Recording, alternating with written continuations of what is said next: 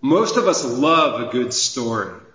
It's why the television and movie industries are as big as they are. It's why a child can get lost in a picture book at a young age and why an adult can get lost in a book with thousands and thousands of words. From, from Spielberg to Christopher Nolan to Tolkien to Shel Silverstein to, to Vin Scully in the broadcasting booth to parents and grandparents who have, have told us stories that we remember decades and decades later after they were told. It's all because stories have power. It's because the way we see the world is shaped through the stories that we are told and the adventures or the stories that we live.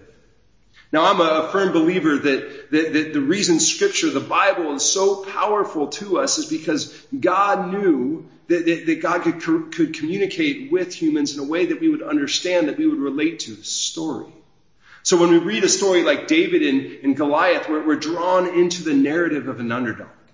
And when we read about the conversion of, of Saul of Tarsus, we, we see a story of redemption and we say, ah, they're stories of encouragement or inspiration, stories that at times challenge us, and hopefully stories that ultimately draw us nearer to God and help us to become the people that God has created us to be. So in our first scripture passage this morning, Catherine read a, a small part of, of Joshua in the battle at Jericho. Now, most memorable stories involve some sort of good guy and bad guy, or a, an antagonist and a protagonist, or a, a problem to be solved and a creative solution. But, but sometimes, sometimes stories aren't that clean. Sometimes stories aren't that clear. So, so what we heard from Joshua is, is one of those places. He's standing right outside the walls, and the hero, Joshua, he's about to finally deliver God's people to the land that they have been promised. And, and he sees a soldier who, who's ready for battle, and he goes to him and asks, Are you for us, or are you against us? And, and the soldier says, Neither, but as the commander of the Lord's army, I've now come. Now we don't really know who this story is. Some scholars think that this story was an angel. Others think it was God personified, uh, Jesus or something similar to what uh, Peter, James, and John experienced in, in Luke's gospel when, when they go up the mountain at the transfiguration. We don't really know. But we do know that when Joshua asks whose side the commander of the Lord is on, the response is neither. This is one of those, those places in the Bible that if we don't pay close attention, we miss something important. Now, as a kid, I, I didn't really pick up on, on, this part of the story of Joshua and the battle at Jericho. I, I kind of pictured the good guys, the, the, Israelites, right, outside the walls, get ready to go in, and, and the bad, the big bad army from, from Jericho kind of walking along the top of the wall with all their weapons ready for battle. And in my mind, God was firmly on the Israelites' side, right? Because they were his people after all. But when Joshua asks, whose side? The answer is neither. So, so Joshua asks, well, what am I supposed to do with that? What do I do? And the commander responds, take off your sandals for the place you are standing is holy ground standing in tension, standing in the middle, not having a clear answer, it's holy ground. Now we live in a world that tends to hold up one side of a story as good and the other side of a story as a villain or bad, and, and those views are, are shaped by the stories we, have we've, we've heard or, or through our own experience.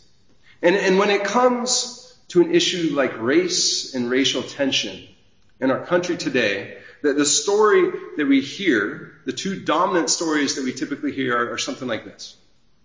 Communities of color are, are, full of good people in bad circumstances. They, they've suffered at the hands of those in power, government, police, whomever, for far too long, and it's time for something to change. It's the narrative that says things like, all lives can't matter until black lives matter. That, that's one story, one narrative. Uh, the other dominant story says, we know racism is wrong. Our country has come so far and we shouldn't let a few wrongdoings set us back. We can't allow race to make us blind to the fact that crime is crime. We need to allow the, the, the justice system to do its job. Now I know those two narratives are, are oversimplified and that there's at least one other worldview that, that is overtly racist that, that says, well, uh, I'm better than you just because I have a certain color of skin uh, or I was born in a certain place, so you know, obviously I'm better. I would hope that we're at the place in our congregation, in our community, that most of us would, that we'd all agree that the blatant acts of racism are wrong, are sinful. But that doesn't seem to be the main point of contention today. You can almost see Joshua standing in the middle of these two dominant narratives asking the commander of the Lord, what do I do? What do I do? We can't ignore that God clearly had favor uh, on one group of people in the Hebrew scriptures in the Old Testament, often at the expense of other people groups. But we do need to remember that the blessing that God bestowed on Abram wasn't just for his family. It was for every nation. Nor can we mitigate or, or somehow downplay the truth that Jesus always stood for the oppressed, for those who are on the margins. And, and Jesus also always challenged those who are in power. Now, I, I don't know if it's, it's, possible to faithfully read the Gospels and, and to come to a, a different conclusion about whose side Jesus was on. Scripture is complex, full of tension. And, and it's this holy ground, a place to pause to take off our shoes before diving into what God has placed in front of us. Our world is full of tension. We need to pause. So how can we be faithful followers of Jesus in the middle of it all? How do we engage the work of reconciliation in today's world when it comes to race? One way we can work to, to bring healing in today's world is by being honest with our own stories, while at the same time honoring and validating and accepting the stories we hear from other people. Last week we looked at the parable of the Good Samaritan, seeing it as a call to step into the places we see where we just know something isn't right. Today I want us to take a, a quick look at an interaction that, that Jesus has with, with an actual Samaritan, with a Samaritan woman out of John's Gospel, John chapter 4. Now the story takes place right as Pharisees catch wind that Jesus' number, the number of Jesus' followers are, are, growing. And so he leaves Judea to go to Galilee. And, for whatever reason, he feels this urge to take a different route than he would have normally taken. Right through a place called Sychar, which is right along what we see today as, as the West Bank. And, he and his disciples, they stop there. The disciples, they head into town to get a bite to eat, to get some food, and he sits down by a well, probably hoping to avoid seeing anyone because it was the middle of the day. And, a woman, she shows up. Jesus sees this woman and, and he says, will you give me a drink? Uh, the Samaritan said to him, you are a Jew and I am a Samaritan woman. How can you ask me for a drink. For Jews do not associate with Samaritans. Right away, she notices their differences. And she calls out the, the cultural norms. You're a man. I'm a woman. You're a Jew. I'm a Samaritan. We're not supposed to do this. We're, we're not supposed to talk. We're not supposed to share stories. And at verse 10, Jesus says this. If you knew the gift of God and who it is that asks you for a drink, you would have asked him and he would have given you living water. Sir, the woman said, you have nothing to draw with and the well is deep. Where can we get this living water?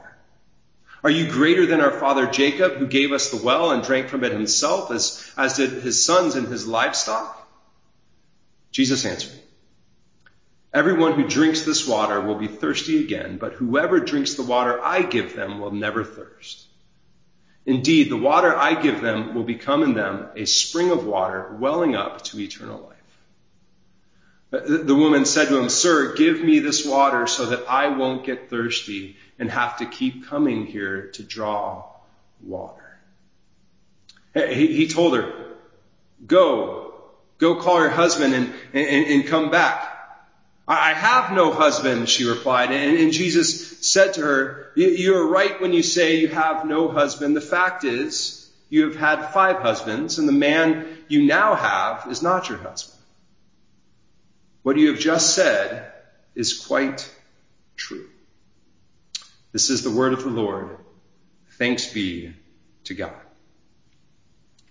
Jesus and the woman, they, they continue this, this back and forth conversation. The woman shares her story. Jesus shares his story. And, and, and at one point, Jesus says, a time is coming when everything, when all of this will make sense. Where, where those who truly worship God will, will be revealed. And, and she replies, oh, I know. I, I know the Messiah is coming. When he comes, everything will be explained to us. And then we get this, the, the, probably one of the most declarative statements that, that Jesus says in any of the Gospels. And it's all about his, his identity. She says, he says, I, I am the one that, that, that you're speaking of. I, I am he. Stories, they reveal identities. In this entire interaction, Jesus doesn't uh, outrightly condemn or, question this woman. It wouldn't be a stretch to say that he might not approve of her lifestyle, style, but he, he doesn't berate her with condescending questions about it.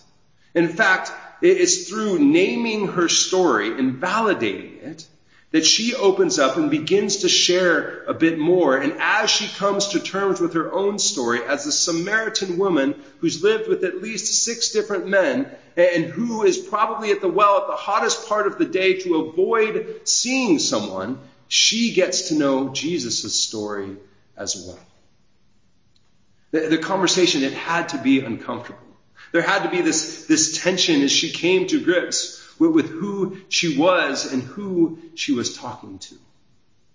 Now, earlier I, I mentioned that an important part of engaging in the conversation uh, around race today is by learning to be honest with our own stories. And that each of us is so complex. There are things that we're proud of in our story and things we really hope no one ever finds out about. In the same way, our family stories are mixed. And, and, I know, at least for me, the more I discover about my family, the, the more questions I have. And, in some cases, the more, more tension, internal tension I feel. I, I can remember the first time I, I had a bit of an identity crisis around my family's story. It was about 20 years ago, and, and I was on a run in the neighborhood uh, where my, my parents grew up in Indiana. Literally, we were, we were staying literally a, a block down the street from the house where my mom uh, spent her childhood.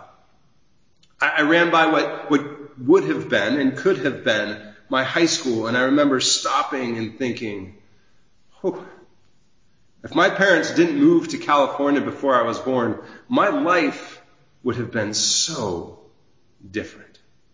I wouldn't have grown up at the beach. I wouldn't have had the same friends. I wouldn't have, have gone to the same church. Shoot, I might not even have become a, a, a pastor. Who knows where I would be and what I would be doing.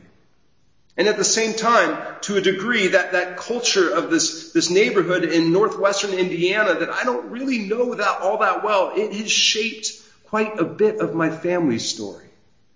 And because of that, it's a part of my story. Years later, I was confronted with my identity in, in a different way. Haley and I, my wife and I, were, were in Malawi visiting a, a friend in a, in a village that, that, was a couple hours outside of the city where we lived. Now, we had heard the term azungu, which, which means white person, plenty of times before. It's not a term that's, that's really seen as a disparaging term by locals, but it, it took some getting used to for us, especially for me, I should say. The village we were visiting hadn't, hadn't seen a white person in, in a long, long time, hadn't had a white person visit for, for a number of years. And, as we walked through the community, there, there were children that were following after us in choruses of, uh, zoom, goo, uh, zoom, goo, uh, zoom, goo. And I remember lying down at night to go to sleep that night and thinking about what does it mean to be a white man in this context. As I watch what's happening in the world around us today, I, I, I ask that same question as a, as a dad, as a pastor, as a, as a husband. What does it mean to be a, a white man in today's world? Have you thought about your story, your identity, how you've benefited from your family's history, and, and maybe how you've been hurt by it as well? Now, this isn't about making uh, ourselves feel guilty. It's about being honest with ourselves. The second part of the equation is listening to the stories that others tell, validating their experiences, especially when it's an experience that's very different from our own. So in today's climate, for those of us who, who are white, are we listening to the cries of the black community? Are, are we hearing people of color or are we just writing them off? Are we actually engaging? Now it seems like every week a, a new video comes out. A person of color is abused or shot. A protest begins. Riots sometimes follow. The, the police respond. Some of us agree with the response. Some of us don't agree with the response. There's, there's an outcry from mayors and from government. The blame game begins. It's, it's a, become a predictable cycle, unfortunately. It's so easy to vilify those who tell a story that is different from our own, or one that is incongruent with our own experience, to vilify the other. And for many of us, the first step of, of bringing reconciliation into this world is learning to simply listen, to be slow to speak and slow to anger and quick to listen, as James writes. The story of Jesus and the woman at the well ends with the disciples coming back from town with some food, and, and John notes that, that none, none of them are there asking, What is she doing here? Why were you talking with her? It was as if they knew Jesus sought to break down barriers through the art of sharing and listening to stories, probably because he had sat down with them and shared stories and listened to stories. May we learn to be a community who are honest with our own stories and who validates the stories, the pain, the hurt, and the fears of others. Amen.